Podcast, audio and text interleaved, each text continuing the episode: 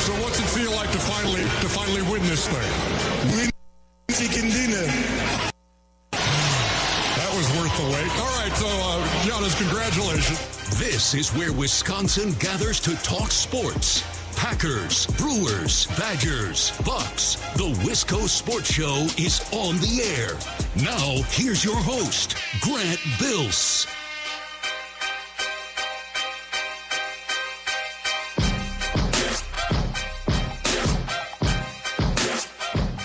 Snowing outside. Yeah. Uh, sports radio. We got to start shows with small talk about the weather. We got to start every segment. It's a it's a snowy one. It's a snowy Wednesday. So yeah, I just got to mention it off the top. I do want to say one thing about the weather and about the snow before we really get going because one of my buddies who listens to the show from time to time texted me the other night and I thought it was one of the best ideas I've ever heard and it's relating to the weather. So you tell me. He told me that someone needs to create a, a, a betting app like a sports book. Maybe you could fold it in with a sports book. You need to create a mobile app where people can gamble on the weather. I feel like this is a fantastic idea. You can gamble on snow totals, rain totals. Uh, I, I don't know how you could gamble on cloudiness. People find a way to gamble on anything. I, I don't know if you could fold this into a sports book or you would need to make it its own thing. I think people would gamble on snow totals. We had a little snow pool at work, you know, throw in a buck, take a number. Very simple. No, no, no, no. I'm talking about gambling degenerates that would sit at home, watch the Weather Channel, get a meteorologist friend close to the situation, get some inside info, throw some money down on a snow total. Point total, over under in a football game. What about an over under for snow accumulation? I think people would bet on that. I think that's a million dollar idea. My buddy brought it up to me. Now, there's nothing I can do with that idea. So maybe one of you can develop an app, right? Start a company. Go ahead, take the idea. It's yours. However, if the company becomes uber rich and successful, you need to sponsor this show. that's that's the trade off. So if you go on to launch a startup based on weather gambling, uh, God be with you. Wish you all the success, but you do need to pay it back to this program uh, with some sponsorship money. So that's a trade off. My buddy told me that the other night. I thought it was a great idea. I, I'd throw a couple bucks on a snow total. I don't gamble on sports at all. I might gamble on the weather a little bit. I feel like I got a pretty good sense of how much snow we're going to get in La Crosse, which is normally not nearly as much as the forecast says. This is the Wisco Sports Show. My name is Grant Bills. That fills our quota for weather talk today. It is nasty outside, though. So if you're driving, please go slow. Just take your time. No one needs to be in a rush. I hate when I'm out on the highway and the weather's nasty and someone zoom's got to go by me at 70. It's just dumb. Don't do it. Take your time, drive slow. Just more time to hang out and listen to the show. So many, so many, so many things I want to get to tonight. I'm thinking the second half of the show is going to be Packers. We're going to do some Rodgers stuff. We just keep getting breadcrumbs, right? It felt like five or six little news stories in a row there were all leaning very Jordan Love. Ooh, Packers not happy with Rodgers. They want to move on. Hmm. Aaron Jones says this. Albert Breer says, you know, Jordan Love's coming along. Interesting. Felt like we had some momentum there for a while with Jordan Love. Tom Pelissero was doing the rounds the last 24 hours and basically echoed a narrative that I, I think we all have believed at one point to be true. The, the narrative that if Aaron Rodgers wants to come back, the Packers want him back. Right? We heard a little bit of that yesterday. So, ah, there's a little breadcrumb in the Aaron Rodgers returns bucket. Interesting. All right. Not exactly keeping a, an accurate count of of news stories and breadcrumb. Okay, so there's one for Jordan Love. Put it on the board. There's one for Rodgers. Put it on the board. I, I think Tony in Texas brought it up yesterday. What if Rodgers comes back and wants to return? Are the Packers really going to tell him no? I feel like they'd struggle to tell him no. So we'll talk about that and do some Packers stuff, some football stuff in the second half of the show. I want to do Badgers basketball at 4:30. They play Iowa tonight. And it feels like Groundhog Day again. Right? It's felt like Groundhog Day over and over and over again the last 2 weeks, the last 3 weeks. The Badgers haven't won back-to-back games since the turn of the new year. Since 2023 started. We've been in a rut, right? One step forward, two steps back. Ooh, great half of offense. Now 11 straight minutes without scoring. Ooh, we got a good Tyler Wahl game and now he vanishes. Chucky Hepburn hitting some shots. Next game, he'll do nothing. So we've just been stuck in this middle ground. Just feels like a continuation of what we've been watching for the last couple of weeks. So we'll talk Badgers basketball and preview the Iowa game just a little bit coming up at 4:30. 608 796 2558 if you'd like to call or text the show. I would love to have you. I'm on Twitter. You can tweet me as well during the show or anytime at Wisco Grant. I want to start with something a little different tonight. I want to start with a little reflection. Feeling very reflective. I was very reflective last night, very reflective today. I've had no sports to watch this week. Monday night, no Bucks, no Badgers. Monday night, and I, I told you yesterday, I explored a, a little bit of what DirecTV has to offer because I pay for cable because I need it for sports, but I never watch anything else. I feel like I, I, I pay, you know, X number of dollars monthly for DirecTV and I use like 3% of said DirecTV. So I'm cruising the, like, oh, what is this new cable news network I've never heard of? What is this? Antiques Roadshow? What's this new competition on Food Network? I didn't, didn't know that one. And of course, Harry Potter always on somewhere on cable. Order of the Phoenix a little bit Monday night. Watched about 20 minutes. So Monday night, it was my DirecTV night. Last night, let, let the record show, let me state to the court under oath that I did watch about five minutes of a college basketball game. I watched Indiana at Michigan State. It was a cool scene. It was a little emotional. It was Michigan State's first home game since the, the shooting that happened a couple of days ago. Um, so that was nice. It wasn't a close basketball game, and it didn't really trip my trigger, but it was something. It was better than King of Queens reruns. Actually, that's a lie. I love Kevin James and Jerry Stiller. That show's awesome. TV land late at night. So no sports on this week. And before bed last night, I was watching some clips from some of my favorite cable sports shows, which is like my guilty pleasure activity. Like, that's what I do. I go home on YouTube and I watch clips of Undisputed for some reason. I know it's trash. I can't help myself. First take, I know it's garbage. I know it's meaningless. I know it's all for show. I don't care. I can't stop watching. And last night I was watching clips of my favorite cable sports show. First things first, Nick Wright, Kevin Wildes, uh, Chris Broussard. They were talking about post NBA trade deadline title odds. All right, so Bucks, Celtics, Suns, Sixers, you know, and in the East, the Cavs and the Heat not far behind.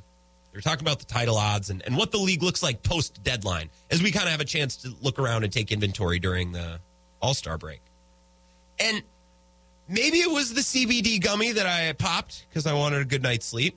Maybe I was just feeling a little warm inside. But this little quote from Nick Wright, very innocuous, very simple, very very harmless. Not a lot here. It's only 10 seconds long, but for whatever reason, this this hit me a little different last night. This is what he said. Listen, Giannis is the best player in basketball.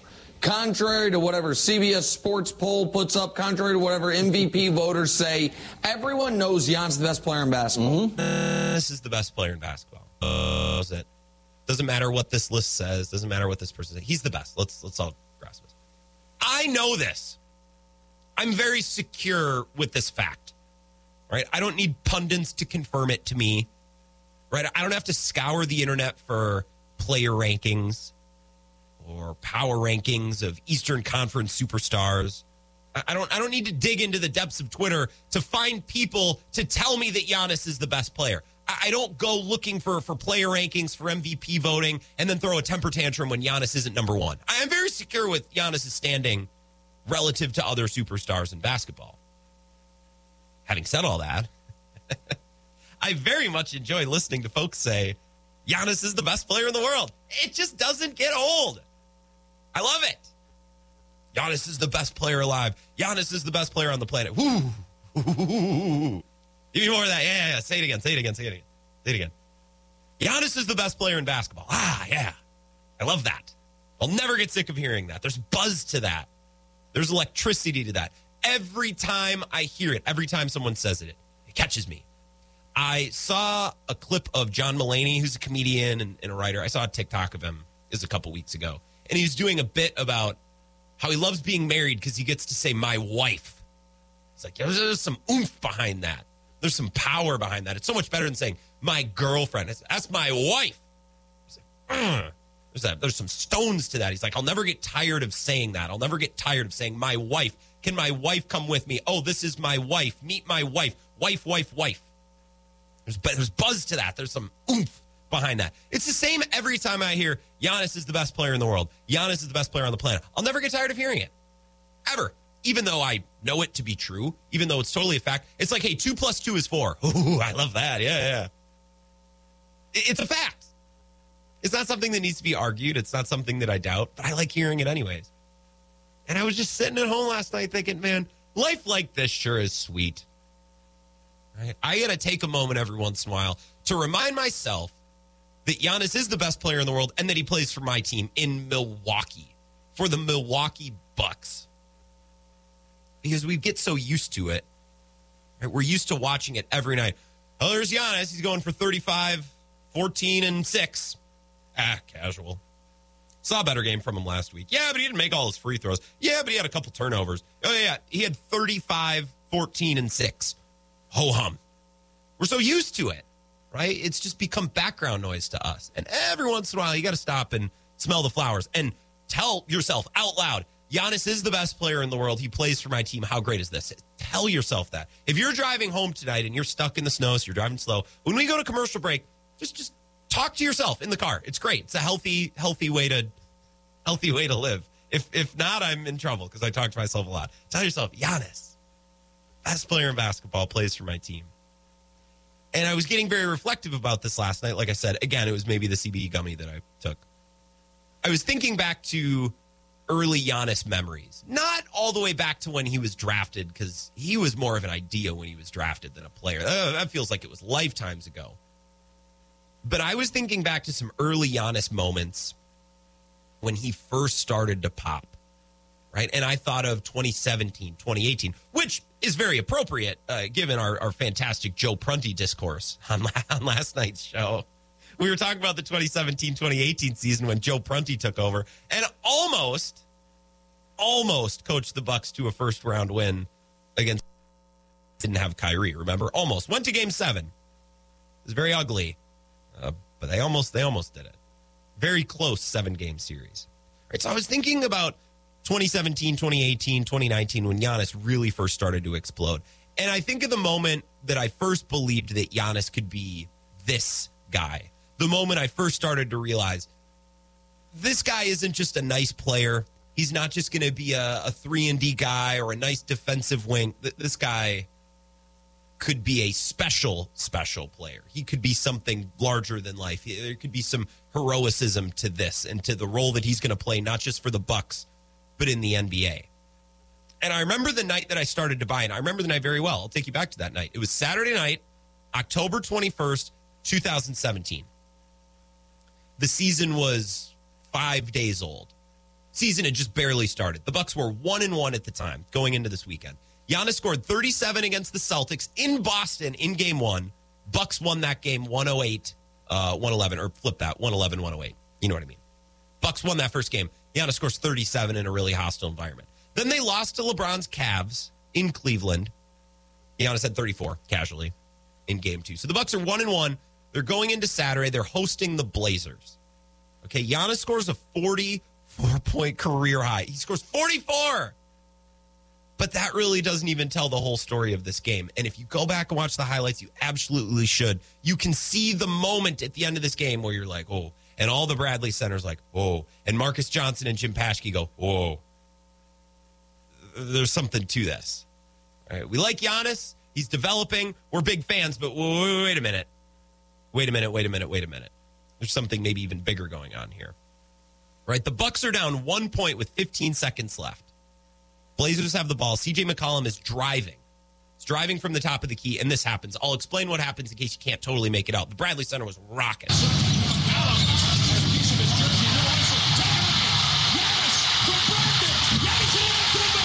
So what happens, and you can barely hear it over the crowd noise because it's so loud.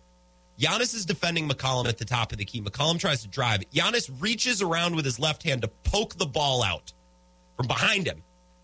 And the ball gets popped out and it goes to Malcolm Brogdon, who's on the wing. Brogdon, Brogdon's just such a good player. It was really slick play. Brogdon barely even catches the ball before he slams a bounce pass right back to Giannis at half court because Giannis pokes it and immediately runs. There's 15 seconds left. The Bucks are down one.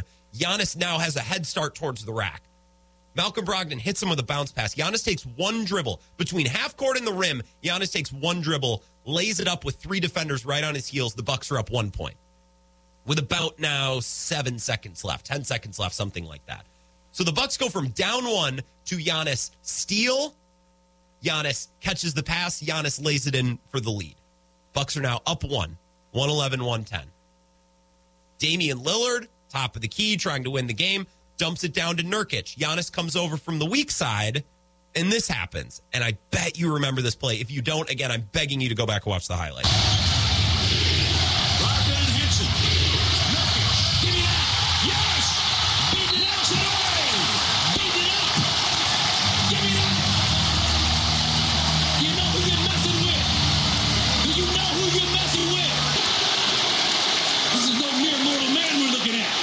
Johnson is awesome, by the way. I brought this up a couple of weeks ago. I don't remember if it was the last time we had Bart Winkler on. I, I don't remember what the what the genesis was, but I, I said we do not love Marques Johnson enough. The energy in that moment and the hype in that moment and the presence of mind of Jim Paschke to be very sharp, to decisive with his call, and then destroy, let the crowd take over, let Marques Johnson take over. I loved Paschke and Johnson. That was the Bradley Center at full tilt. Giannis gets the block. And it wasn't a, a tap block off the backboard. He met Jusuf Nurkic, who's all of seven feet and built like a house, met him at the rim, met him at the rim, and threw him backwards and sealed the game. That was that. So Giannis gets the steal down one, the the layup, the fast break to go up one, and then blocks a potential game winning shot from Nurkic. Bradley Center's going nuts. Marques Johnson's going nuts. And I'm sitting with my college buddies at the time thinking, holy smokes. Okay, so there's there's something going on here. It, it, it just seemed larger than life. And every year since then, he's gotten better. And obviously now he's won two MVPs. He's won a finals. He scored 50 in a in a clinching game. And I bring this up to start the show today. One, because there's not really much else going on. We don't have any new Packers news. We don't have a Badger game to talk about. We don't have a Bucks game to talk about. I'd also bring it up because it's the NBA All Star break. And since last Thursday, Friday, we haven't had a Bucks game. We haven't had an opportunity to sit down and, and just casually watch our favorite player again score 35, 15, and 7. Because that's what he does every time he goes out on the basketball court, and I miss it. Right. And last night I started to think back to some of those first moments and first memories when I really thought, oh, holy cow. There's something a little bit bigger here going on. This isn't just a nice player. This is this is larger than life. There there was a star that was kind of born early on in that season. And I remember that game against Portland really well. I have a couple more things I want to say about the Bucks. We don't need to dwell on the Bucks unless you guys want to. If you want to call and text and, and add into this, we can talk about the Bucks more. But I'm planning to get into Badgers basketball at 4:30, and I assume that people are going to have some takes about that because the Badgers play Iowa tonight, and they desperately need a win to keep alive in the Big Ten and to keep alive for the tournament as well. Because uh, right now, that's not exactly looking ideal. Let's take a three minute break. Wisco Sports Show back after this. This is the Wisco Sports Show with Grant Bills on the Wisconsin Sports Zone Radio Network.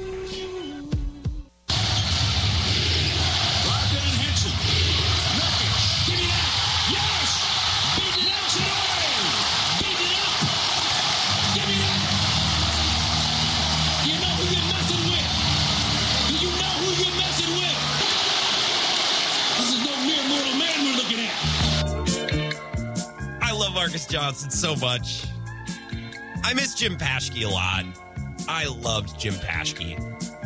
Great voice and knew when to get out of the way. I think that's a very important trait in a play by play broadcaster. And I don't mean to criticize because it's a really hard job and I would suck at it.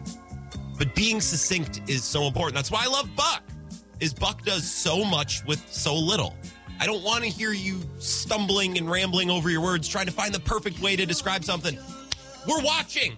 We, we can see it. You don't need to paint a detailed picture. Just drive it home. And Paschke was so good at that.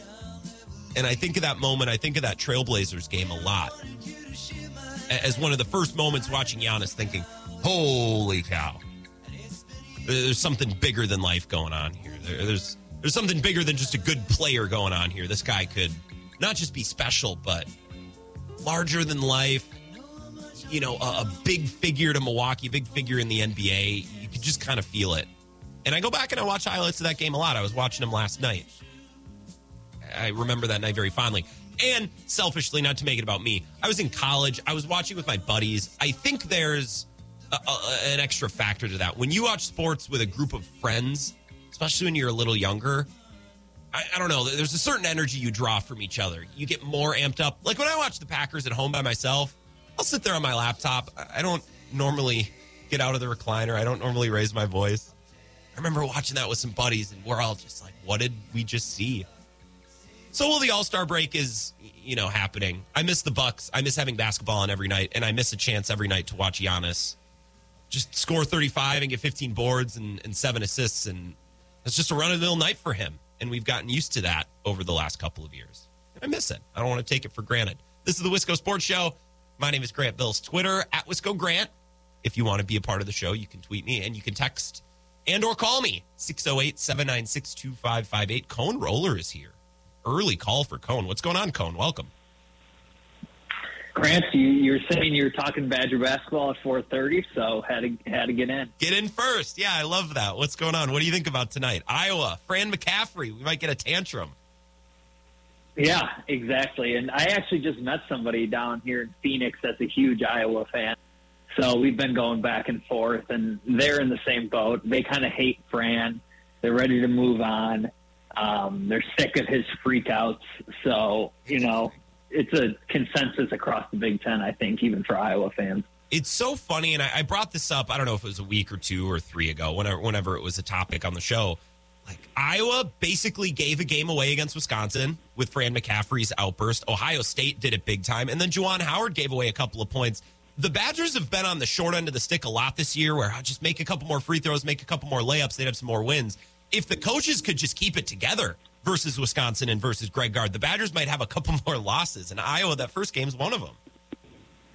Yeah, I think uh, Jon Rothstein tweeted today 16 out of Wisconsin's 26 games have been within five points, Yeah. which is just crazy. Yeah. So, you know, a couple of those coaches don't freak out. We probably got a couple more L's. Yeah, I also think again if they could just make some free throws. I heard, I think it was Zach Heilprin talking about this the other day. Our friend who does the updates, and you hear him on Kenny and Heilprin. He's like, look, everyone wants doom and gloom on this Badgers season, and it has been frustrating, especially since the turn of the year. They haven't won back to back games since 2022. But if they could just make some bunnies and make some free throws, they came very close against Northwestern both times. All of a sudden, Northwestern looks like an unbelievable team. Right there, right there, they're right there against Kansas. I, I know that this season has been frustrating, but I also think that like they're not as bad as maybe we're making them out to be.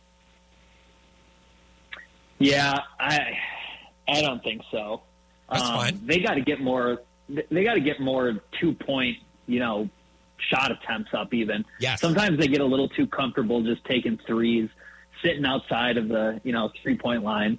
But I think against Rutgers they were one of nine on two point field goals in the second half, and that is just criminal. That first they only made one, and second that they only attempted nine. Yeah. I mean, I know Steven Crowl can get beat up a little bit with how big some of these Big Ten teams are, but I don't know. Go to the line, draw foul, get paint touches, do whatever you can to try to get some easy looks. Yeah. And try to get the other team in foul trouble. I think a lot of times, because I, I watch probably more NBA casually than I do college basketball. I watch the Badgers, but I don't flip on other college games a whole lot. And I need to remind myself five fouls is, is nothing, right? If you get down in the paint, you bang heads and, and stick a guy with two fouls in the first half, that's a huge deal. Whereas in the NBA, it's not. And I feel like the Badgers, a, a shallow team and a team without a lot of depth, you know, getting the other team in, in foul trouble, a deeper team in foul trouble, can level the playing surface a lot. I don't mind that they shot all those threes the other night, but you still got to keep the other team honest and try to get into the paint. Yeah, agreed, agreed. Are we? And I love the Bucks call to open the call or open Yeah. the show. Dude, I I miss Paschke. That was such a fun era when everything was just starting to take off. Obviously, it's great now. We're contenders. Last thing, uh, I, I was maybe going to bring up Chucky Hepburn at some point. You know, Cone, a lot of people, they get frustrated with Greg Gard because they say players don't develop. Uh, What do we think about Chucky Hepburn? I, I saw a clip on Twitter the other day of Ben Brust on his show talking about, well, Chucky Hepburn's only a sophomore. And, I, you know, I I just, I wanted a little more from him this week or this year. Well, this week, but this year too. A- Am I wrong in that? No, because I think, you know, when we looked back on last season, kind of moving into this year, we were like, okay, we got Chucky, we got Tyler, those are our guys. Yeah. Those are the ones that are going to be making things happen. And I mean, to some point, Chucky's been a little bit of a disappointment. Um, the hero ball stuff at the end of the game just is so frustrating. And I, I don't know if you can blame Gard for that because you look at Gard when Chucky's doing that and he's just as flabbergasted as the fans and the rest of the bench. Yeah. So I don't know. I mean, I think that still is on Gard, but I don't know. Chucky's got to figure it out and hope for next year. And that Ben Brust rant is just he just clowned himself doing that. Sounded like a little whiny baby. Uh, yeah, delivery is is important. I did see that rant, and I didn't totally disagree.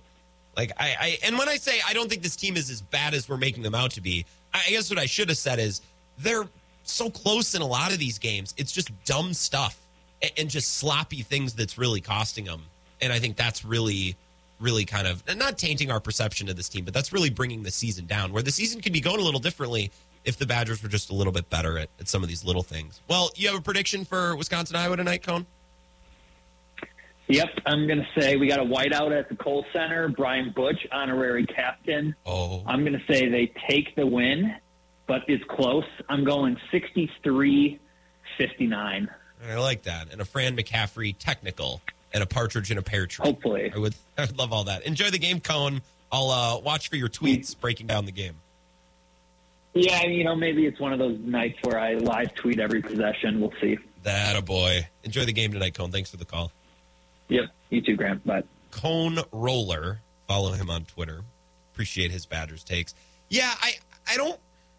Let me back up from something I said in the middle of the call. I don't think that came out correctly. When I said this team isn't as bad as we're making them out to be, they can't win back to back games. They can't make free throws. They can't make twos. There there are things that are, are are very much structurally wrong with this team, right? I guess my point is, I think the bones are good. I think the fundamentals and the things that typically make Wisconsin basketball good, I think this team still has a lot of that DNA. They can't hit free throws. They can't make their twos. They can't finish around the rim. And they can't really rely on anyone specific night to night to get them buckets. It's just these little things that need to be there aren't there. And they're coming up just short. They came up just short against Northwestern twice. Northwestern looks like a real team. They came up short against Kansas. They should have had that game. I, I just think there's an alternate universe in which a couple of things are a little different about the team, little different. Same guys, but you know, finish a little bit around the rim, make your free throws. This season would look a little different. Now, obviously, that's you know that's an that's an if and a but. That's a hypothetical. But that's that's how college basketball is. It's a little one percent, two percent here and there, and that really makes a, a giant difference. Josh and Menominee's here. 608 796 2558. What's up, Josh? Hey, round two of the snowstorm's hitting us right now, Grant. Yeah, I know. I, I I live within walking distance from work, and I'm not excited about my walk home at all. I don't blame you. Maybe safer than a drive, though. Maybe safer to not get in the car. I can't complain. Yeah, I got nowhere to go tonight, so I'm having a high life and watching the snow. Oh, waiting on college basketball to start. That's not a bad night, Josh. Yeah, right on, huh? Yeah. Uh, I got a I got a Badger take and a like a T-shirt concept kind of funny idea that I had today. I love it. All right. I hit you with both of them. Uh, Badgers. Uh, what I was thinking about them is these long stretches where they can't score a bucket. Um, I'm just really surprised that Gard doesn't have a a play in his pocket to get a an easy bucket. It's not part of their their swing offense. It's not part of something that they do. Sure. But it's it's a play like, hey, we're going to run this back screen and get this look, and we're going to score. And then if that doesn't work, I got you know a second play or a third play. It's just when they go through these ten seven, you know, five minute stretches of no buckets. I mean, it's just a killer. Well, and you know, it's frustrating, Josh. Now, and I'm with you, right? That's part of the swing offense. Like, it's very, the players are out there doing it themselves, looking for, like, there's not a lot of specific design shots. And I'm with you. I wish there was a little bit more. Something that a lot of guys like to do, a lot of scores like to do to get themselves going is to get to the free throw line, right? Let's get fouled. Let's get to the free throw line. Let's see the ball go through the hoop, you know, one or two times. The problem is some of these guys can't shoot free throws. So they can't, like Tyler. Wahl putting himself at the free throw line to see the ball go through the hoop. That's that's not an easy fix. That's not a remedy because Tyler Wahl can't make his free throws. Sure. Yeah. Yeah, I was just um yeah, I was listening to your uh, I had to catch up on your Monday and Tuesday show and I was sitting there um I used to coach volleyball over in the cities at a, a pretty big club and Nice. um, my offense we like to go fast, uh we were creative and complex, but sometimes we go through just some bad stretches where we couldn't pass the ball, we couldn't hit the ball and then I would call a timeout and be like, "Hey, let's slow it down, pass it high, you know, set a good ball, let's just put a couple in, get on a roll again and then get back to what we do."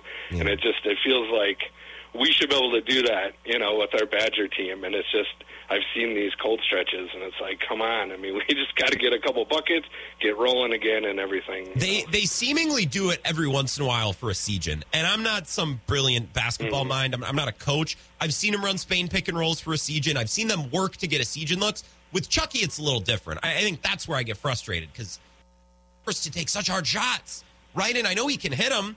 I don't want him to always have to hit really hard shots. I, I want them to run some designed looks for him to get him to his spots, to get him to, to a good look because he's short, right? He's often going up against bigger Right. defenders where he goes into the paint, he, he's unmatched. So some of the things they do for Essegian, I would like to see them do for Hepburn. I think that's where the offense lacks Right. a little bit. I, I completely agree. Right, and I think they could almost watch uh, Golden State a little bit and watch what they, you know, what they do with Curry. I mean, they run him off a screen after screen, and I mean, Yeah. he he's one of the best off-ball players probably of all time.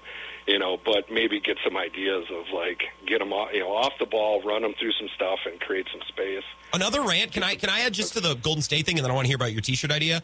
It frustrates Yeah, yeah, me yeah, that yeah. it frustrates me that other point guards that play basketball watch Steph Curry and what he does off ball, and they're like, nah, because there's so many there's so many point guards that just when they don't have the ball, they'll stand to the side, they'll stand in the corner. Uh, Trae Young. Russell Westbrook, well, that's a little different, like different. He's at a different point in his career, but there's so many point guards I think that should watch Curry and think, all right, when I don't have the ball, I want to have that type of impact on the game. I want to be flying around. And so many point guards just don't do it. It's frustrating. I get Steph Curry's one of one, but the idea of how he operates as a point guard, even without the ball in his hand, it's it's so smart. And I just feel like not a lot of guys want to do it. It's frustrating. I'm with you. Right. Yeah, it's work, man. It's a lot of work to do that Yeah, stuff. It is. but he does it. Okay, so I think you're going to like this idea. So I had this thought. So we keep throwing around these topics: uh, fire Joe Barry, uh, fire Gard, and is Rodgers coming back or not? Let's let's do a T-shirt with uh, a couple of Venn diagrams where you can put yourself in what circle you want to be in, and it's like uh, you almost take a sharpie or something. You know, you got a circle on each, and you can put yourself somewhere on that spectrum. I really hope the Rodgers debate doesn't last that much longer. I'm filling in for Bill Michaels on Friday with Mr. Ben Kenny, and it would be great if we got some Rodgers news on Friday. That would be. Right. I, you can only dance in circles for so long. I, I'm totally with you. I love the Greg Gard people because it's funny. They come out after losses. You don't hear from them after wins. Uh, the the fire Gard bit I think is hilarious. The Rodgers one needs Uh-huh. to die. That needs that needs to go. I'm about ready to be done with that one, Josh. so on my T-shirt, I'd take a sharpie and put myself right in the middle. Right. It's fair. You're a Just, uh, reasonable, get- reasonable man. But anyway, uh, thanks, Grant. Yeah. Have a great show, man. Thanks. I appreciate your call, Josh. I like talking basketball. I- I'm with you on the Steph Curry Golden State stuff. Do point guards just not like to run around? They don't like to get tired? I, I get it. Actually, I don't get it. I was a cross country runner. You know, being in great shape and just being able to outrun everybody, it's just a blast. It's a ball. It's very rewarding. Yeah, I wish they would work for, for looks and for shots with Chucky Hepburn. And you know what? Tonight, I'll dedicate my viewing experience to Wisconsin Iowa tonight to watching what Chucky Hepburn does, even when he doesn't have the ball. Right? Are they trying to get him in good spots, in good positions to get shots, or is he having to do it all himself? Because I think they they they'll they'll scheme up stuff for Essegian. I don't see them scheming up stuff for Hepburn a lot, but I'll watch. I will especially look for that tonight, and maybe I'm wrong. And if I am, we can talk about it tomorrow. Five minute break. We're back after this on the Wisco Sports Show. This is the Wisco Sports Show with Grant Bills on the Wisconsin Sports Zone Radio Network.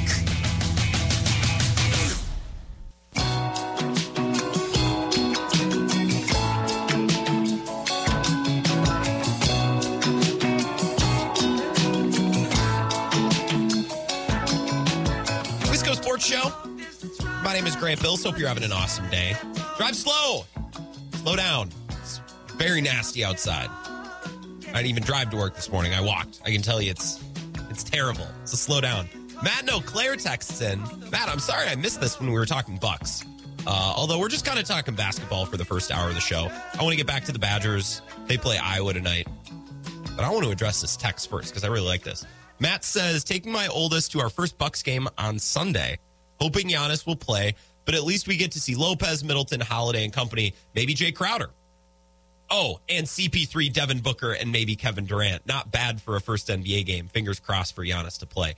I saw today that Kevin Durant could make his Suns debut on Sunday, as early as the game against the Bucks. He better, right? He, like, dude, play. I, I thought before the All Star break, I thought last Thursday against the Clippers, they were on TNT, and I was bummed out that Kevin Durant was sitting on the bench. I was like, man, it's the last game on prime time before the All Star break. Clippers, it's Suns. There's a lot of excitement right now with both of these two teams. They've been trying to get it together. They've both been contenders. They haven't broken through. Get out there and put on a show. It's TNT. Come on, give it to us. And he didn't, and he was sitting. I think you'll see most of all of those players. I don't know with Giannis's wrist. I, I can't see him missing weeks.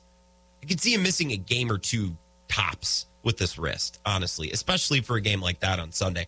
I will say, no matter who plays, I think it's awesome that you're taking uh, your son or your daughter all the way to Milwaukee. Because I grew up very close to Eau Claire. We would go to Brewers games a lot when I was a kid, but we didn't often, for obvious reasons, go into Milwaukee. There's a lot of traffic, everything's more expensive. So we would like stay in Brookfield and take your children to Milwaukee. Go around downtown and see Fiserv Forum and see Marquette and see all of the things that are in Milwaukee because there's not really a place like Milwaukee in the rest of the state. Right. And I remember the first time I was in downtown Milwaukee, I was probably a teenager. trying to think. Either that or when I was downtown, it was so long that I wasn't really able to grasp it and experience it. I think taking young kids to Milwaukee, kids who grew up in, you know, La Crosse or Eau Claire or even in Madison. Madison is big and it's happening and it's cool, but it's not Milwaukee. It's not the same. It's a different feel. And it's a, it's a great feel, but it's different. So at the very least, Matt, you and your children are going to have an awesome time downtown Milwaukee. Hopefully it's nice outside. You take some pictures in front of Fiserv, maybe get a snack at one of the bars. It's just, it's a cool place to go. And I think even if Giannis doesn't play, you're going to see a lot of star power. And that's a really cool first game to go to. Vagabond John, 608 796 2558. What's going on, John? I know I'm probably not offending anybody on these airways by saying this because if you didn't believe this, you'd probably be listening to him right now. But agree with the last caller. Ben Brust outed himself as a clown You think so? this week. I Well, mean, what specifically? Because I, your direct competition. I, I saw right, a little so clip on Twitter, and I that's all I really time. know. I mean, just to I, he he's just so he's so far in Greg Gard's corner, right? And his big thing that he's all frustrated about because people were calling him out because he was all over Paul Chryst, basically saying, "Oh, we see that this program is on a downwards trend, et cetera, et cetera." Okay. And I, I'm kind of conceding that maybe it was never that useful to compare the two. And I think that it's actually less useful from the Paul Chryst side because basketball is so much different. Great right? take. You don't get Lehigh beating Duke Mhm. In the playoffs in Yep. football. Yep. And there's a reason there's four teams. There's a reason there never will be 68 teams. Yeah. There's so much different. In football, if you have superior talent, your odds of winning are incredibly increased, right? Yeah, what what does In Ben Kenny call that? The blue chip. There, there's a name for that. The blue chip ratio or something. Uh, it's very scientific. Right. You can break it down. You can get into recruiting rankings. In basketball, a superior system can beat superior uh, talent. Yeah. We see it all the time. Otherwise, Kentucky and Mi- Michigan State would have a, a lot more championships, Yeah. right? Uh, Baylor would not have a recent national title because uh, you know Kentucky has all these one and duns every single year. Yeah. So that's where I actually think it was not useful to compare Paul Chryst and Greg Gard, but not because oh Greg Gard's so much better because he tied for third place in the Big Ten, Yeah. right? It's not that reason. It's because there's no Ohio State football on the basketball side because the teams are so much more equal. Any team in everyone says, "Well, any this is a really tough league." Look at every conference, right? You have Wake Forest beating Duke this year. Every conference is pretty tight, top to bottom, because everybody in college basketball, if you're a Power Five team, is pretty close in talent. Because your school of forty thousand students only needs seven good basketball players to compete on the grand stage. In football, you need about sixty of them. Well, that's my and, and I think that there's a million reasons why comparing football and basketball is dumb. And Zach Heilprin's going to join us either tomorrow or Friday, so make sure to ask him about this. But financially, they're different sports, right? The motivations behind investing in football versus basketball is different. It's just they're different worlds, right? So comparing what happened with Paul Chryst to Luke Fickell and, and Greg Gard, I just don't think it's worthwhile. I don't know exactly what Ben Brust said, but he was very much defending Greg Gard. I agreed with some of the things that I, I saw on that Twitter clip. But also, he played basketball. Like his perspective is going to be very different than mine. I, I don't know if that makes him more right. He can speak more specifically to things probably in a program. But I also think, and I, I talked about this with Tyler Dunn yesterday, there's also advantages to seeing something from a 10,000 foot view and noticing something that people close to the situation might not notice. Yeah, and, and trusting the person closest to the source to analyze whether or not they're doing their job well Sure. is probably not how you want to do things, right? I, I wouldn't go to someone's best friend to say, you know, should we look at firing this person? I'm probably not going to go to their best friend. Now, I'm not saying Ben Brust is the best friend, right? But on that spectrum, he's, he's closer. I don't think Ben Brust is any more qualified to talk about college basketball in 2023 than you are, Grant. Um, he's been out of it for a long time. Former players don't always make great commentators, right? Yeah. Uh, same goes for general managers, right? Wayne Gretzky is a terrible general manager. Elway. Michael Jordan, terrible. Yeah. They're great players. They know the game. You would think on paper that they'd be a lot more qualified than some guys. But at the end of the day, they're looking at it through a player's lens. We're looking at it from a fan's lens. And my opinion of Wisconsin basketball is that we should be involved in postseason success. We are not Iowa. Yeah. Iowa has not been to a Sweet 16 since the 90s. Iowa seems, for the most part, fairly content with their coach. We are in different stratospheres as programs, and it is offensive to compare us to Iowa. That's where I stand as a Wisconsin basketball fan. And I don't know if everybody has that view. I think tying for third place in one year really, uh, you know, we're, we're kind of putting ourselves as the PJ Fleck of college basketball, bringing it full circle all the way back to a football comparison. Yeah, we're, we're putting too much stock in it. Well, that's a football comparison that's okay. Anytime we can rip on PJ Fleck, that that that bridges sports, that bridges cultures, languages. That that's always useful. A PJ Fleck slide is always useful. So I, I got another minute or two before I got to take a break, Vagabond John. What should we watch for tonight? When we watch Wisconsin Iowa, it's on Big Ten Network tonight. It's at eight, which I kind of like. It gives us all time to get home and settled in. Right? Maybe uh maybe get a blanket, maybe make some popcorn. What what are we watching? What are we focusing on? What are we looking for tonight?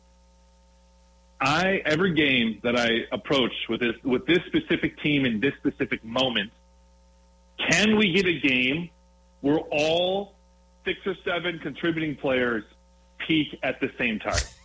to your point earlier, about 20 minutes ago, that's the most frustrating thing about this team for me.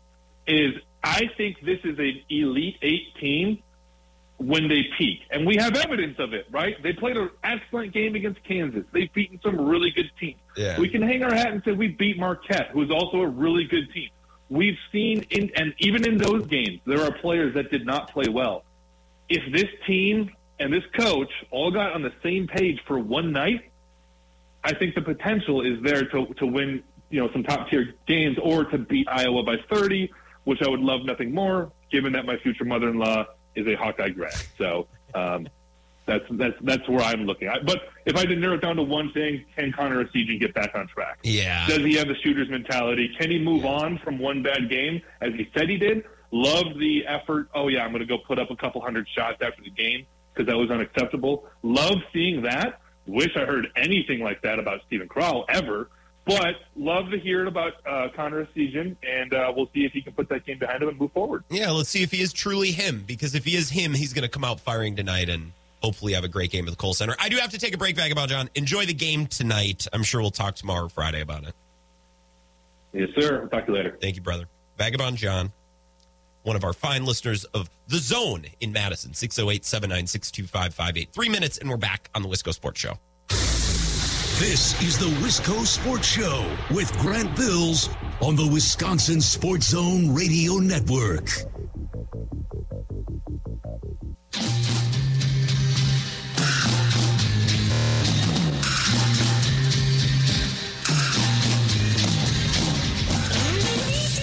Wisco Sports Show. Got about two minutes here before we got to pause. Get a sports update from Zach Heilprin and kind of reset the show at 5 o'clock. Got a couple of texts and tweets building on what Vagabond John said, piggybacking, if you will, off of what Vagabond John said about what we're watching for Wisconsin, Iowa tonight at 8 o'clock, Big Ten Network. It's appointment viewing. Come on now. So I have a couple of texts to add to what Vagabond John said. to build on what Cone Roller said, to build on what Josh Menominee said earlier. So we're going to do that next. Uh, I read Matt and Claire's text. He's taking his oldest to his first Bucks game on Sunday. How fun is that going to be? And I said that's super cool because when I was little, I didn't go to Milwaukee a lot. Milwaukee is very different, I think, from most places, from all places in the state. And I think it's a great place to take younger kids because they see things that you don't see in the rest of the state, including a basketball game, obviously.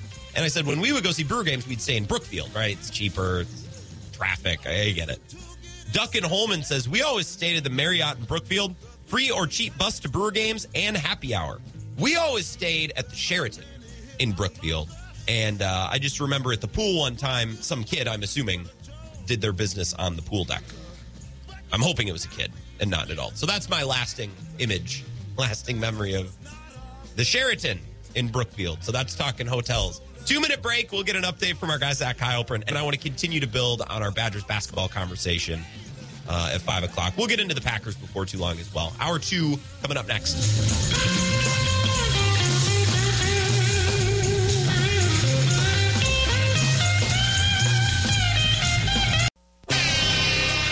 So, so what's it feel like to finally to finally win this thing? Winner, winner, chicken dinner. That was worth the wait. All right, so uh, Giannis, congratulations.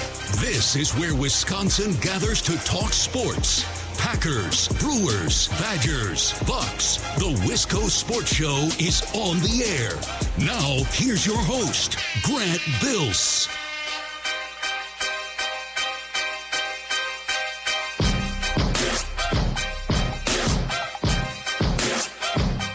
I really am dying for some Aaron Rodgers news. We've been going two weeks now, three weeks, two weeks. It's just darkness retreat jokes and when's he coming out? When's he, when's he coming out of the darkness retreat again? Is it today? I thought it was today. Uh, it might be tomorrow. I, I don't remember. How long was it again? I just, I'm done with it. I'm done. We need a, we need a new bit. We need something new with Rodgers. I'm hoping we get some news later this week. I was saying earlier that me and Ben Kenny are going to be doing the Bill Michaels show on Friday. I would love for some news to break when we're doing that. That would be outstanding. That is my hope because I, I can't do the darkness retreat jokes much longer. I, I, I can't. They're just quite lame and overplayed and overdone. They were overdone two hours after he brought it up on the McAfee show. People still want to bring up ah, darkness retreat. I, I think he's. I think today is his last day. Oh, do you, you got a calendar? You keep you keeping a calendar of when when he goes in when he comes out. Okay. Thank you. If you could share that calendar with me, I'd, I'd like to have it. We're going to talk Packers about a half hour. I want to keep it going on Badgers basketball. This is the Wisco Sports Show. My name is Grant Bills. Talked with Matt, Josh Menominee. No, sorry, alliteration. Talked with Josh and Menominee about setting some of these guys up when the offense goes cold, and they go cold a lot. Right, that Michigan game, they didn't get a field goal for the final 11 minutes. Rutgers, the offense shut off for like six minutes. You're saying Greg Gard needs to set these guys up. Let's get a couple of plays in the back pocket where when things get stuck and things slow down, we have a couple of spots that we can get to.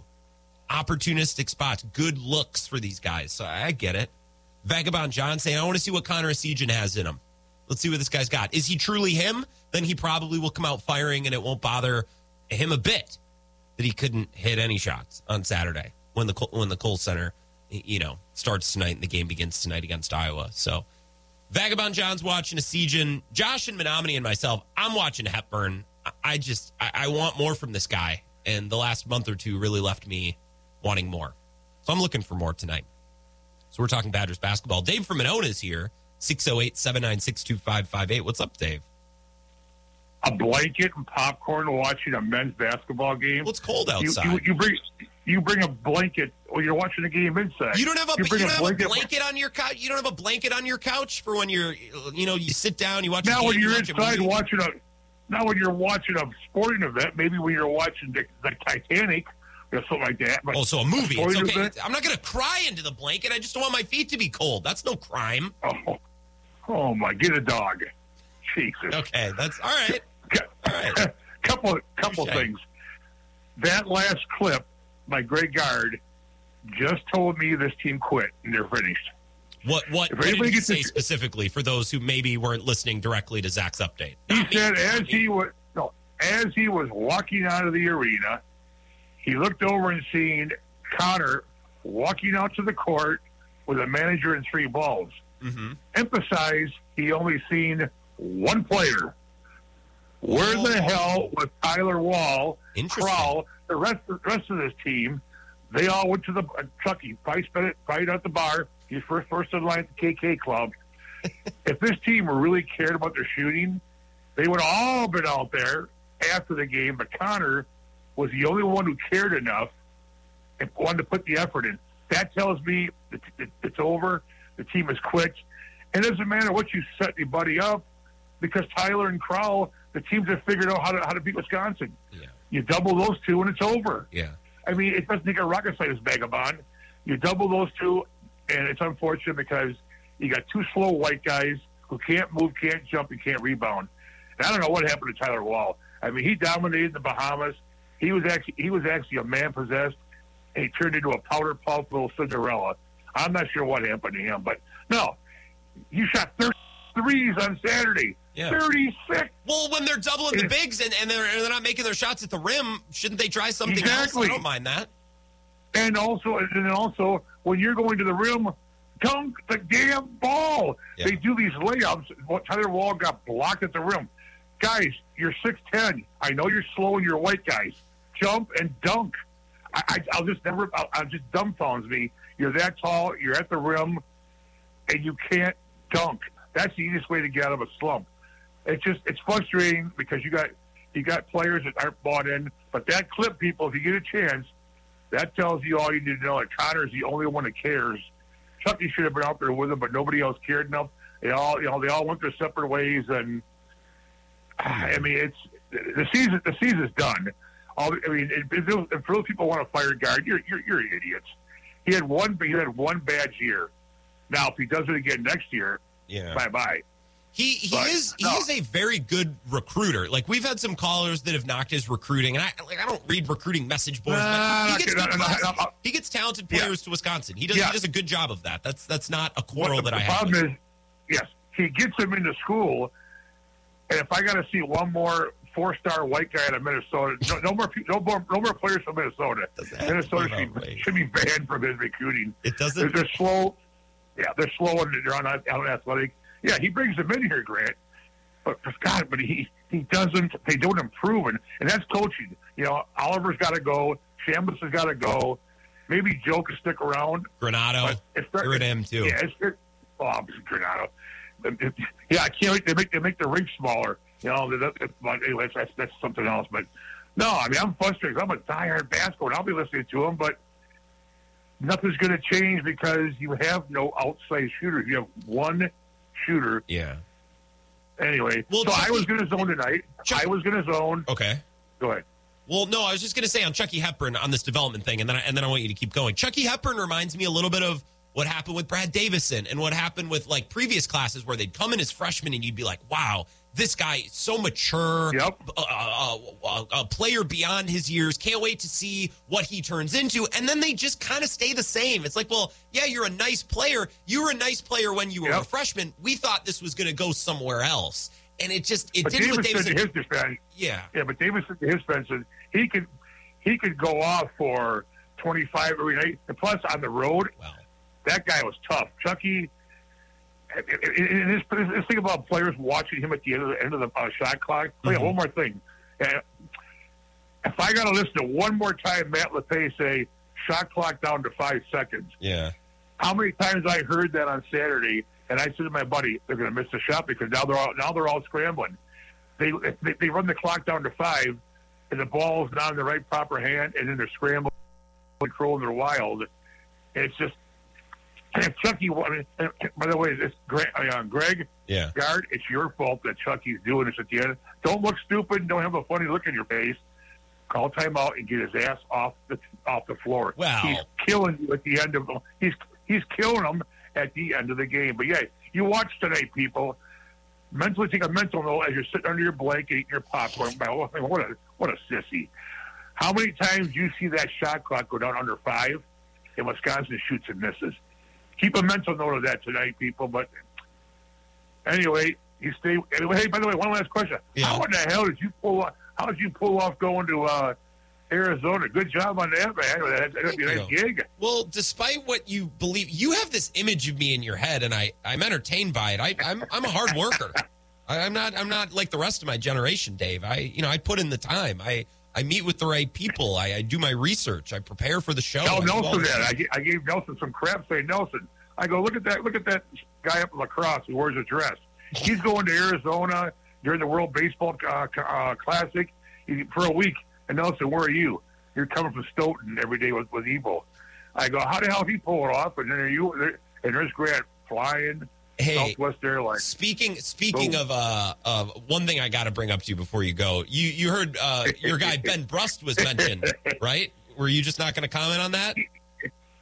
No, I, I, was, I was trying to I was trying to figure it out. I got Ben's cell number, so I, he, he hears from me all the time. He just that's why he's, that's why his nickname is Breast Milk. I, I I I nailed him that three years ago. It was Silver Spoon and Breast Milk. So, uh, but no, I didn't hear that. I wish I wish I would have read that because I, I, I would have been all over him. Well, no, Ben Ben Breast is the reason why he was kicked out of uh, the Big Ten basketball. Why he was fired from Bucks basketball. He's Ben's Ben's. Ben, the guy sleeps naked with dogs, people. That's all you need to know. Doesn't even make any sense. Yeah, he sleeps naked. Yeah, he's. Oh, I know. I mean, he's strange, and he uh, and he's dumber than a. I mean, a 32 year old man. He's just dumb. I mean, uh, I mean, I, yeah, I, I just can't make it any more clear for people about Ben. He's just. There's a show he has. Are you smarter than a fifth grader? There's a reason why Ben never wins that on his radio station. I'm uh I'm gonna wrap this up. Th- thank you, Dave, for the call. Uh, I appreciate you. I just figured you'd want to. Your guy Ben Brust was Ben Brust. Damn it, Ben Brust. We were talking about not Ben Brust directly. We were talking about a take that he had on his show, and I saw it on Twitter, and he was vehemently defending Greg Gard, like really passionate, right? Just getting in, just raising his voice, just getting after it. And Vagabond John brought it up. Cone Roller brought it up. This was this was a thing in the Badgers here, and I saw a lot of our listeners tweeting about it and interacting with it. It's very an impassioned plea to Badgers fans. You know, Greg Gard has done this, and he's really good at this and that and the other thing, and people were talking. I do not endorse uh, nor deny anything that Dave just said. I don't know Ben, and I've never listened to his show. Although I did hear a clip of his show, which is how this came up. Uh, and I don't know if he is our direct competition. They might be on at the same time. I don't know. How would I know? I'm doing this every day at this time. I don't know what else goes on at this time. It, could be pitch black outside. We could be getting a, a lunar eclipse right now, solar eclipse. I wouldn't know. There are no windows in here. I'm locked in. I'm dialed in. I'm grinding, Dave. That's why I'm going to spring training. That and our wonderful partners at Flipside Pub and Grill and uh, our sponsors at La Crosse Beer House as well, of course. We have to mention that I'm not doing it alone. 608 796 2558 if you want to join the show, as Dave just did. You can call or you can text. I'm on Twitter at Wisco Grant. So we're all looking for different things tonight. I want to watch Chucky Hepburn because in my mind, I believe that the Badgers don't do much to help him get good looks. And that's a big reason why Chucky Hepburn is always jacking these shots late in the, the shot clock. As the shot clock's winding down, he's got a guy in his face. He's way behind the three point line. I- I believe that p- part of the reason, at least a lot of the reason that Chucky Hepburn has to do that is because he doesn't really have a better option. There- There's no way for him to get better looks. And tonight, I'm, I'm really going to look. Are they running things for Chucky? Are they trying to get him to his spots? Because I could be wrong. Maybe that's just what I have in my head. I'm wrong about a lot of things. We start to believe things about our teams, and then we see that when we watch. I'm gonna I'm gonna watch critically tonight and see kind of the role that Chucky Hepburn's playing in the offense and the kind of shots that he's getting or not getting. Vagabond John's watching Connor Essegian. Is he to come out firing? Is he to come out unfazed after a really rough shooting performance against Rutgers? Dave says that Connor Essegian is the only one on this team that cares because he's the only one that went out onto the court after Saturday's game and got some shots up. Now, I think it's very funny that Dave noticed that, and I'm very glad that Dave called in and provided us with that take. Uh, I feel like everybody reacts to a tough game differently. Some might want to go get shots up. Others maybe you know go hit the ice bath. I don't know, Dave. Uh, Go have a snack. I doubt he was at the KK Club. And by the way, isn't it? I didn't go to Madison. Someone tell me, isn't it the KK or the College Club? I don't think it's the KK Club. That would be the College Club Club. That doesn't really make sense. However, I find it really funny that you say it, Dave. So please don't stop. Brett and La Crosse is here. 608 796 2558. What's going on, Brett? Grant, Brett! what's going on, bud? Uh, I mean, I'm excited for Badgers hoops tonight. Don't get me wrong. I, I just feel like we're walking ourselves in circles with this team a little bit. So I'm I'm Yeah. just trying to ask people like, what's new? What can we do? What can we watch for tonight? And then you know we're waiting on your guy, Aaron Rodgers in Green Bay. Yeah. Well, he's he's recovering right now. He he just got out yesterday. Do we know Uh, that to he'll be be fine. Wh- why he's, is it? He's going to make his announcement tomorrow. You think it'll come tomorrow? Nah, it'll be next. It'll it'll probably be next week, um, probably Monday, and then it'll be talked about all day on the Pat McAfee show on Tuesday. Do you think he'll give the announcement on the Pat McAfee show, or do you think he'll give the scoop to someone? Because he says No, Ra- Rapoport think- and Schefter aren't in his circle, so does he give it to James Jones? Right. Coon, Yeah. Cooner? Does he give it to Coon? I I I mean, why wouldn't you give it to either Coon or you're going to give it to Pat McAfee? But I mean, honestly, yeah, Schefter, Shifty Schefter, and Ian Rapoport don't know crap. So I've been saying that for years. Those guys are a bunch of idiots. I, I don't know. It's I- like listening to Dave from Monona. I don't know. I feel like you kind of lucked into it with that take. I feel like you for years have said, "Oh, Schefter's an idiot," and then finally Schefter like isn't perfectly right on something, and you're like, "See, I was right all along." And I just, I don't. He wasn't. He wasn't right about him leaving two years ago. I feel like he was kind of right. Rodgers came back to training camp really late after being off the, the radar all summer long. Yeah. And then he started But his training camp experience by, you know, ranting for six, seven minutes about how, how angry he is with the Packers. He hates the Packers. Like, I I don't, that wasn't made up. Well, I also had been giving you insight all through that summer and off season that he was definitely coming back. Yeah, again, I, I feel like that might have that might have just been a situation where things worked out for you. I don't know that you were No. correct. I feel like you shot your shot and then things fell into place, and then you took a Listen. victory lap. I used my accumulation of information and it happened to be correct, which is opposite of Schefter. So here's the other thing: I've been trying to call you for three days. Brett, I, I I watched the phone for the full two hours. That's not true. I would see I would see your name pop up. I haven't seen it pop up once. No, I end up calling you at bad times. So it's like you have a guest that's waiting already on hold, and it's okay. basically the the message I get is that the the line is busy. Okay, Um, understand. But anyway, so I just wanted to call because I was super excited when I heard you say that you are taking the show to Phoenix, Yes, we are. The, to and the you've been talking about wanting to go down to spring training for two years now. Because you at one point were saying, "Oh, I wonder if uh, my mom and dad would just send me down." Or my parents Oh, would yeah. just send me down there, or whatever. Buy me a that was a couple of years ago. yeah. Yeah. And here it is. You're going to get to take the show down. So I'm super excited for you. Well, it's going to be fun because we're going to be a real show for a week. We're going to be real journalists. We're going to get good sources. Well, you already are. We're going to. Well, I don't. I don't. I don't know. About, you're not. You're not like you know Ebo. Did Ebo have a scoop? What did Ebo do? No, no, Oh, no. Just I love Ebo. Those I do. I do fun. as well. I. I look. I'm. Not, I'm not a journalist here. I don't have sources. Uh, I have. You know. Maybe have some friends here and there every once in a while. You know, I'll ask Zach. Hey, what's going on with this Badgers thing? Maybe he answers. Maybe he doesn't. Has a source? Maybe he's not. I don't know. Maybe I do have sources. But this is going to be nice. We will be legit journalists for an entire week. We're going to go put a Yeah. microphone in the face of a player and say, "Hey, why'd you hit like crap last year, buddy? Well, what's with these Well, I would- splits?" I, I would put a microphone in front of front office guys you see, and ask them what the heck their problem is. Yeah, Why, the Brewers- why can you tell us that you're spending money and you're willing to spend money, but then you're not willing to spend money? The Brewers got a W today, by the way. We need to give Brewers credit because they announced, uh, and let me pull up the little announcement here. They're bringing back autograph Sundays, uh, a $59 family ticket package with cheaper food and cheaper items. They got a new sound system. So they, they dropped a fluff piece today. Adam McCalvy tweeted out, and I will give the Brewers credit. Some good news from American Family Field today, and they're bringing the fireworks back, Brett. I I did see that, and I am excited. You know, if if if that means COVID times are over, that means that someone needs to tell Yelich too. So it's time for him to get back to, to pre-COVID form. Uh, yeah. What should I? imagine. What should I ask Yelich? If I, if I have a chance to ask Yelich, what should I ask him? Mm, have you ever tried hitting righty? Should we, You got a good knee on that side. Can you? That's a good point. Can you pitch? the Brewers have uh, they've moved high level prospects to pitching. They did it with Lucas Erceg. Why not with Yelich? I mean, if if if you're not going to be our big bat, can you at least be a lockdown outfielder and not let that. balls drop two feet in front of you. Yeah, strengthen that throwing arm a little bit. Well, we're going to do some hardcore journalism, Brett. And I tell you what, as I There let you you go. go. here, you please uh, call this show and let us know if your source in Green Bay gets a hold of any Packers information that we need. I will. I'll let you know in the next five days. I appreciate that. Thank you, Brett. See ya. Have a great night. That's Brent La Crosse. Appreciate him bringing the energy. We needed that. Let's talk Packers here in a couple minutes. If you have any Badgers takes and you want to get out there, anything you want to talk about, uh, we can do that next as well. But I do have some Packers things that I want to say before six o'clock. We have plenty of time to get there, though. Let's take a three minute break. We'll continue the Wisco Sports Show next. This is the Wisco Sports Show with Grant Bills on the Wisconsin Sports Zone Radio Network.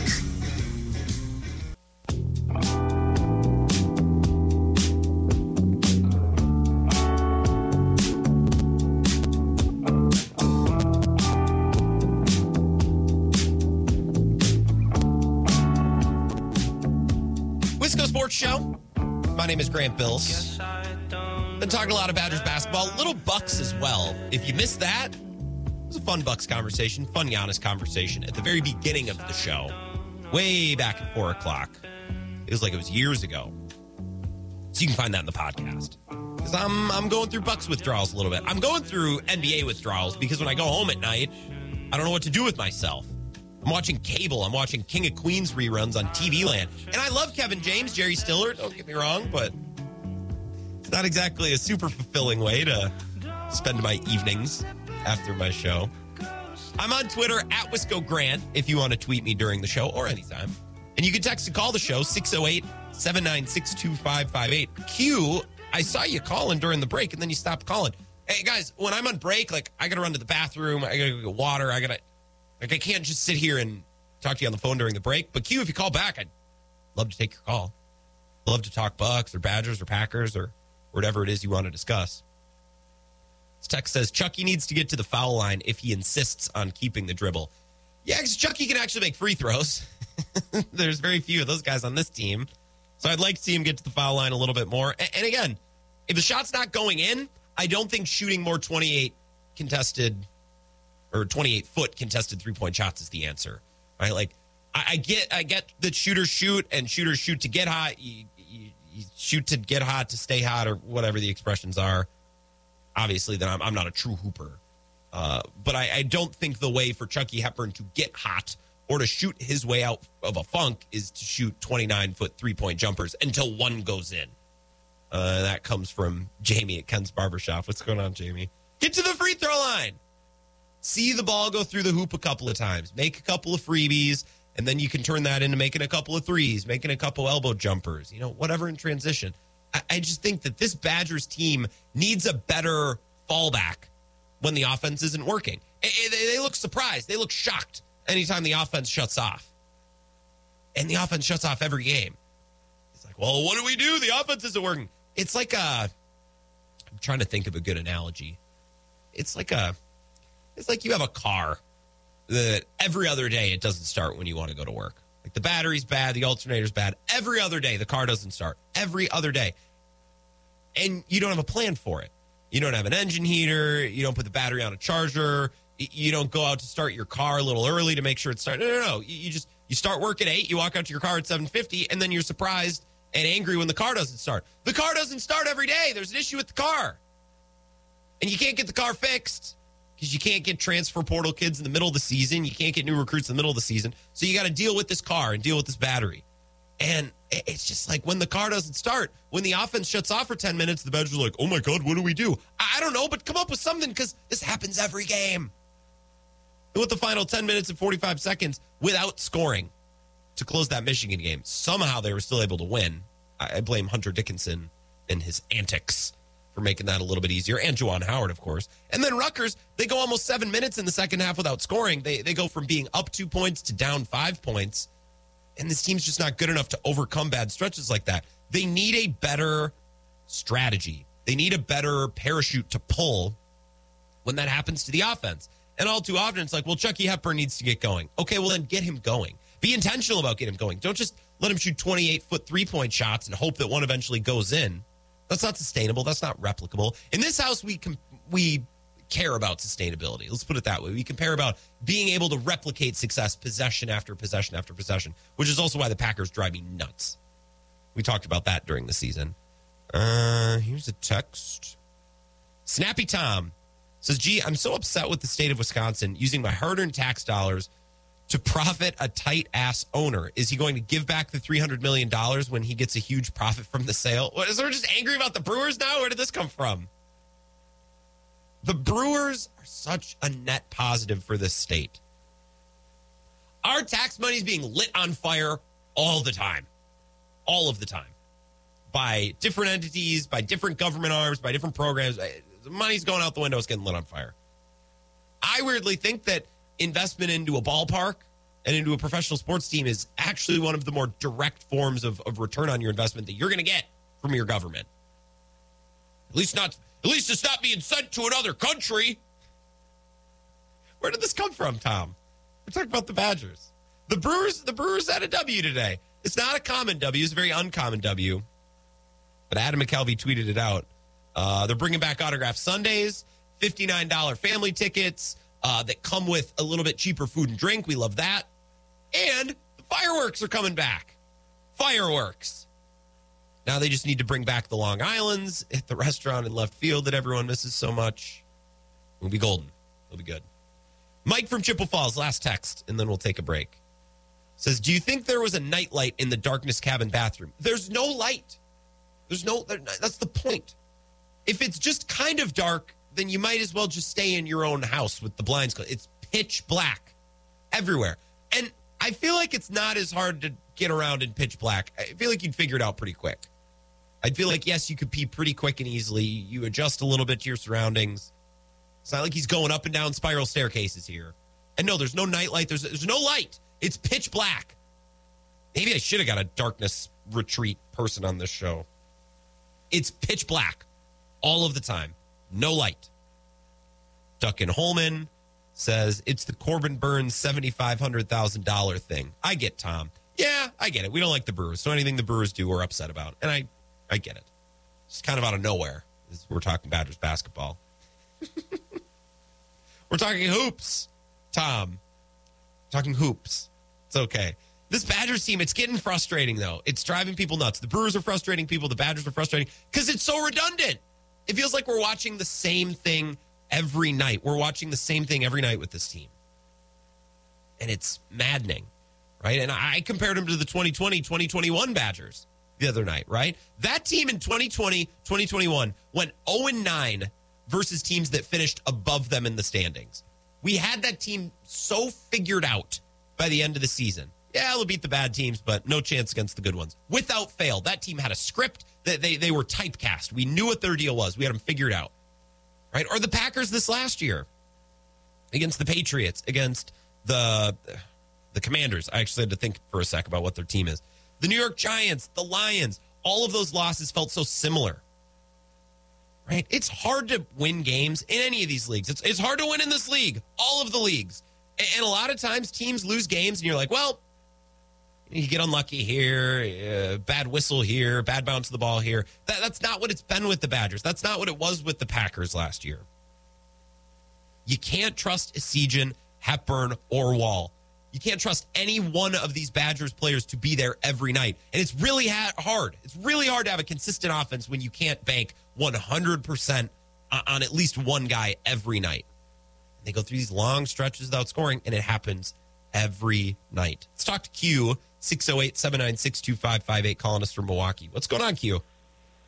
Grant, I can confirm that you are um, Ben's competition, but it's no competition when dudes from Milwaukee are calling your He's, show. He is on at the same time. Ben and is it Same Sc- time. Scalzo and Brust? Who's Scalzo? What's what's his deal? What does he do? Honest, I tried to listen when 1250 folded. I tried to listen to them for better part of a month, and I could tolerate the people during the day or in the morning, but those guys in the afternoon, it's like nails on a chalkboard. Um, so I, I, I can't say I've wa- listened to it long enough to to know their stories, but I I can say that they influenced me to, to listen to you. Hell yeah!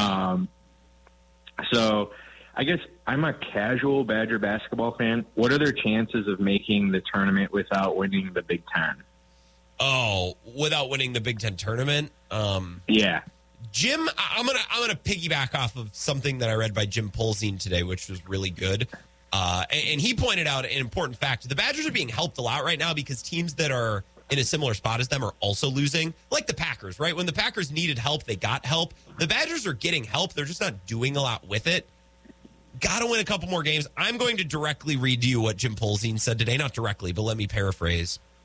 He said, if UW beats Iowa, loses to Michigan and Purdue, beats Minnesota, and loses in a 7 10 game in the Big Ten tournament, that would put the Badgers at 17 and 14. And I have a hard time believing that would be enough to get in. Right? So the Badgers got to win, obviously, a nice handful of games and a nice little run in the Big Ten tournament would be great. It's just mind blowing. I didn't know this until today, and I read this in Jim Polzin's piece as well at Badgers Extra. Like, this Badgers team hasn't won back to back games since 2022. Since last year, Q. It's been that long. That's unbelievable. That's I great. that's a crazy stat. Yes. Um, I was calling to compliment your open, where you were talking about trying to pinpoint the the moment that you knew Giannis was the on the track to be one of the best players in the world. That was really great.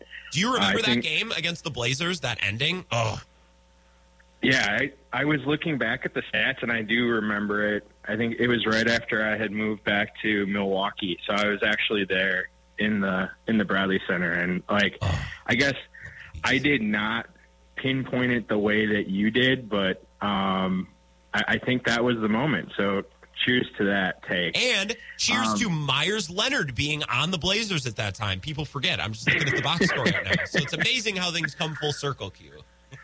Yeah. I've got one last question for you. So I, I was listening yesterday, and you and Tyler Dunne really did a great job of laying out like kind of the options that we have with Rodgers and Love. Yeah. Um, and I, I listen to you frequently enough, but I, I don't know where you settle on this. Like, which way do you want the Packers to go? Assuming we could get like between fifty and eighty percent of what Yeah. uh, like the Russell Wilson trade package was, like, would you want us to stay with Rodgers and or trade him and go with Love? Well, I think I think next year is the same no matter who's playing quarterback.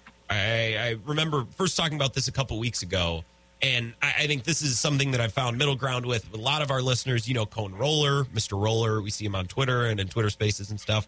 I think next year the outlook and, and the mo and, and the next step for this Packers team is kind of the same no matter who the quarterback is. I don't think they're much better with Rodgers next year than they would be with Love. I don't think they're much worse with Love than they would be with Rodgers. The problem is if you bring Rodgers back, you don't really have a way to grow and get better. If you bring Love back and you trade Rodgers, then you have picks from the Rodgers deal. You're trending in a in a younger, more future oriented direction. I think next year is kind of a wash. I see a really really tough path for the Packers contending next year, but they're certainly set up better for the future with Love. So I'd say that I would prefer that. I, I just, that's a lot easier said than done. If Rodgers comes back and tells the Packers that he wants to be a Packer again, I think they're going to have a really hard time telling him no. Yeah, I think. I mean, I, I'm I've been on the anti Rodgers bus for a handful of years, and I, I think that what you just laid out would be my top choice, uh, especially if we could get a decent haul for him. Um, and I agree with the people that say it would be a shame to spend all this time with Jordan. Like, it would hurt me more for Jordan Love to go someplace and play well than it would for Rodgers to go someplace and play well. And personally, like, I, I would enjoy watching Rodgers play with Davante again. Like, I, if if he's in the AFC, I would probably cheer for them. I don't have resentment towards them. It's it's not like that. I just I think I just feel like if we sit down to play the season out again, like it's more likely that we'll finish with a losing record than um, with the top seed like we did two years ago. So Yeah. No, I got you, Q. It's going to be a tough decision. It, it and we love to talk about. Well, they should trade Rodgers, but like actually consider what that is. He's been here what since 2005. He's been the Packers. He is the face of the Packers more so than anyone else, right? Other than me, of course, because I'm an owner and, and other Packers owners. We're up there on that on that list as well. But I, I don't know. It's a lot easier said than done. It's easy to play fantasy football GM and say that they should trade him, but I think that's going to be a really difficult thing for the Packers to do. Q, I got to take a break. We need some more Q on this show. I appreciate you calling in, and, and I love that the, the Bucks love as well. Thanks for bringing that up. Yeah, yeah. Next time you do a, a buck segment, I'll try and call in. Hell yeah. We'll that, talking- that's my that's my wheelhouse. Yeah, I love that, Q. Have an awesome night. We'll probably talk some more Bucks tomorrow because we're going to start with the NBA Lounge. I think I have an angle for tomorrow's Lounge. We haven't had any games, but I think I have an angle. And it's something that I was maybe going to bring up today, and we didn't because we got into Badgers basketball hot and heavy right away. So I think I'm just going to roll that over tomorrow um, for the NBA Lounge. So we'll talk some more Bucks tomorrow, Q. Appreciate you. 608 796 2558. Text and call. Twitter at Wisco Grant. Wisco Sports Show back in five minutes. This is the Wisco Sports Show with Grant Bills on the Wisconsin Sports Zone Radio Network.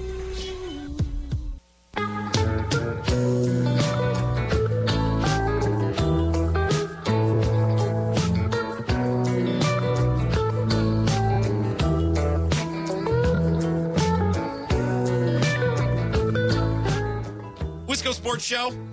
My name is Grant Bills. It's a snowy one outside. I haven't brought it up in like an hour. I haven't brought up the weather in about an hour. So here we go. Check that off the list. Q gave us a call before that last break. Q is one of our Milwaukee callers and uh, brought up the Bucks and the Badgers, but then left us with the Packers. He said, "You know, Grant, I haven't been listening. I've been a little disconnected. I try to tune in, but I miss shows, and that's fine. Q, we're all human." He said, "Where do you stand? Do you want love? You want Rodgers?"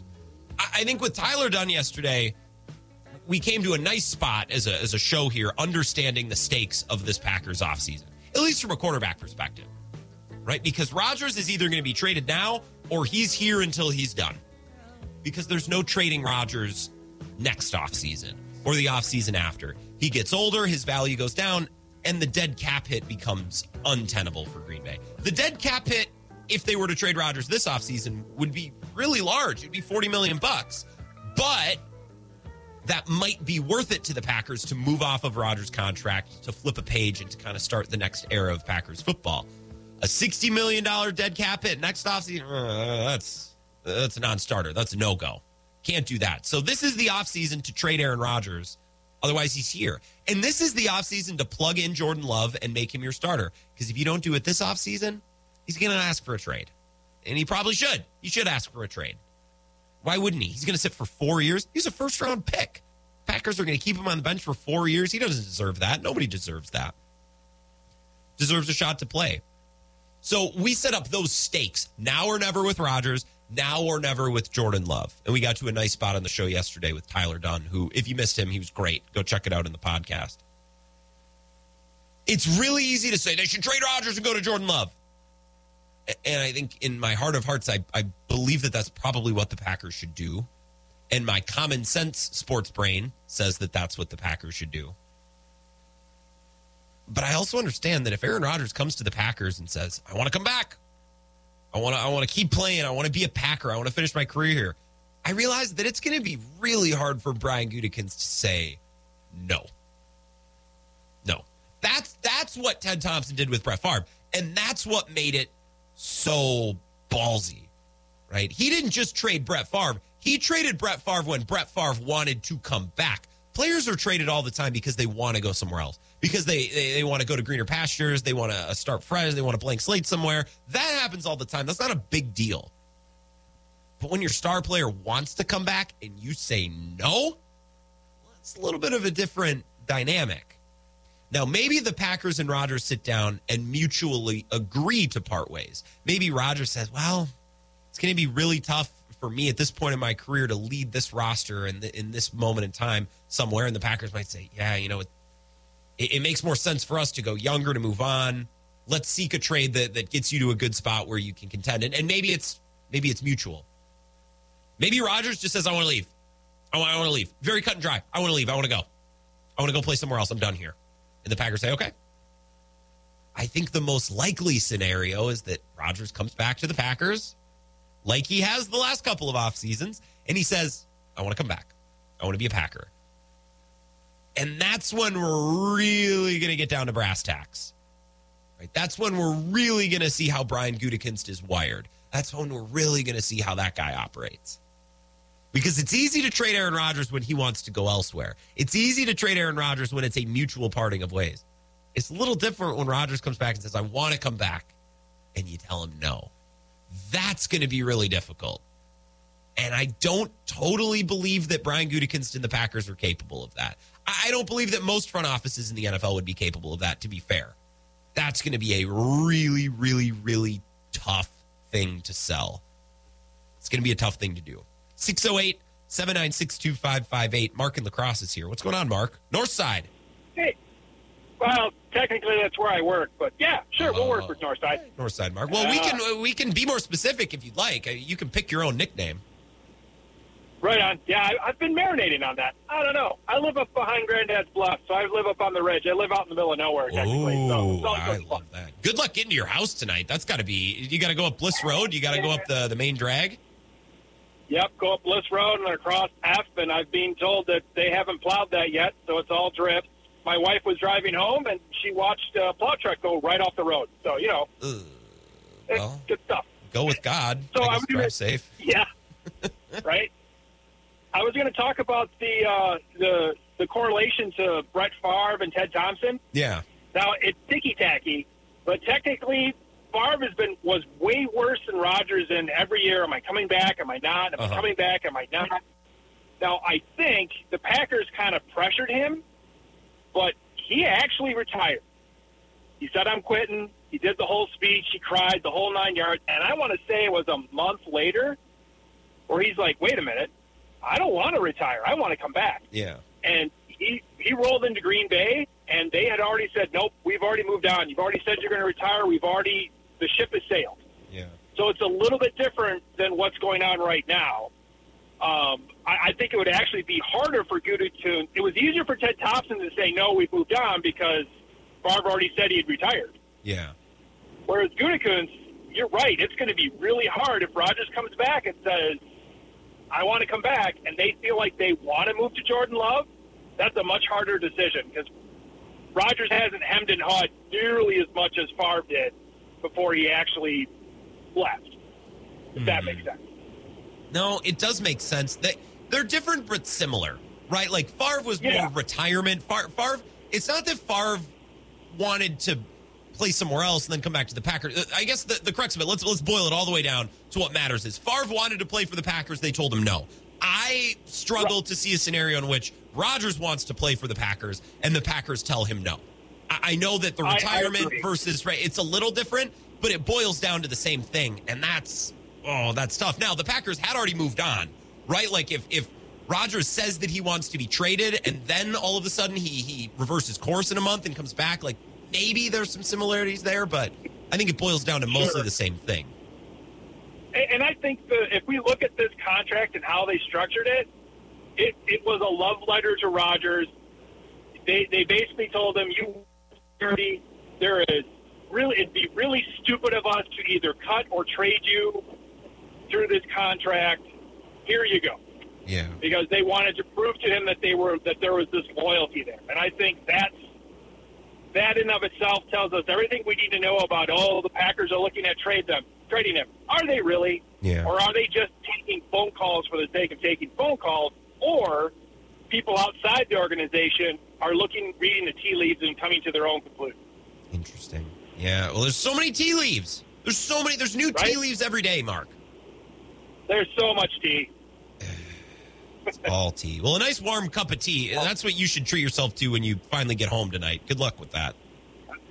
Uh, I'm halfway up the list right now. It's uh, it's fun. Ooh, white knuckling. Appreciate the call, Mark. I got to take one final break. Right on. That's our guy. Uh, Bluff Mark, Bluff Top, Hilltop Mark. We'll think of something. We'll workshop. I don't want to. I don't want to be married to something that we don't love, Mark. It's really your decision. Let's take one final three minute break. We'll come back, wrap up the Wisco Sports Show after this. This is the Wisco Sports Show with Grant Bills on the Wisconsin Sports Zone Radio Network.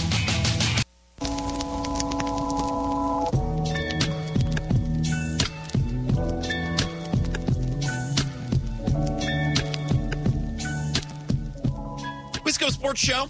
Got about three minutes left before we wrap up the show.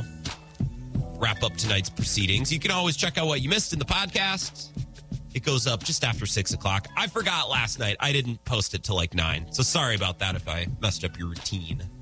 Duncan Holman texts in. He says, I remember when we moved on from Brent on purpose. moved on from Brent, and it was like, holy S, Rodgers is fast. Every quarterback slows down, and it's not noticed. Go love, my opinion. Yeah, because it happens over time, right? Rodgers didn't all of the sudden get slow. He's been slowing down a little bit year after year. And I think this last year is such a great example of how mobility in a quarterback is so valuable. You don't need to be Jalen Hurts or Lamar Jackson, but you can't be Tom Brady. You can't be a statue, right? And if you're a statue, you need to be a robot. You need to hit every throw absolutely perfect. And not even Tom Brady was doing that. Rodgers wasn't doing that. It's not that Jordan Love is some unbelievable running quarterback. He does have really long strides and he can move in the open field. Uh, More like a, a gazelle, right, than a Lamar Jackson. I guess I didn't have a second animal. I, I don't. I don't think of animal comparisons. Like he's once he gets strides going, he, he just he gallops. He covers ground. He's not going to be a physical runner like Jalen Hurts, and he's not going to be as dominant as, as some other running quarterbacks, Lamar Jackson, or you know, you think back through the years. But he's not a statue, and I think that's really important to mention. And Duck, I think that's outstanding analysis. Thank you for the uh, text. I get a picture here. This might be from Mark. Holy smokes, it looks nasty up on top of the bluffs. Duck also said maybe Ridge Runner Mark would be a good name. Stew on that one, Mark. Uh, although don't distract yourself from driving because the picture you just sent me looks absolutely terrifying. Uh, I do not have to drive home. I'm I'm okay walking. I'm gonna get all wet, but at least I don't have to worry about my car sliding off of a mountain like a Ridge Runner Mark. Does that sound good? I don't know. It's rather wordy. We'll stew on that. We'll think about it. Tomorrow we got the NBA Lounge. I have an NBA thing that I want to talk about right away at four, so we'll do that. Zach Heilprin might join us to talk Badgers. We're either going to have Zach tomorrow or Friday. At some point this week, we'll have Zach. He has Kenny and Heilprin tomorrow night, so maybe he'll be busy. I don't want to bother Zach. You know me. I, I love having my my colleagues on. I love having people on, but not if it's a pain in the in the butt for them. I don't want to be a pain in the butt. So we might have Zach tomorrow. We can talk Badgers basketball. We'll react to tonight's Badger game. Of course, they got Iowa at eight o'clock. So, despite what Dave said, I am pro blanket. Pop some popcorn, get a blanket, cozy up on this snowy night. And we'll watch some Big Ten basketball. I'm on Twitter at Wisco Grant. Watch for the Greg Gard gauge tonight. I'll talk to you tomorrow at 4.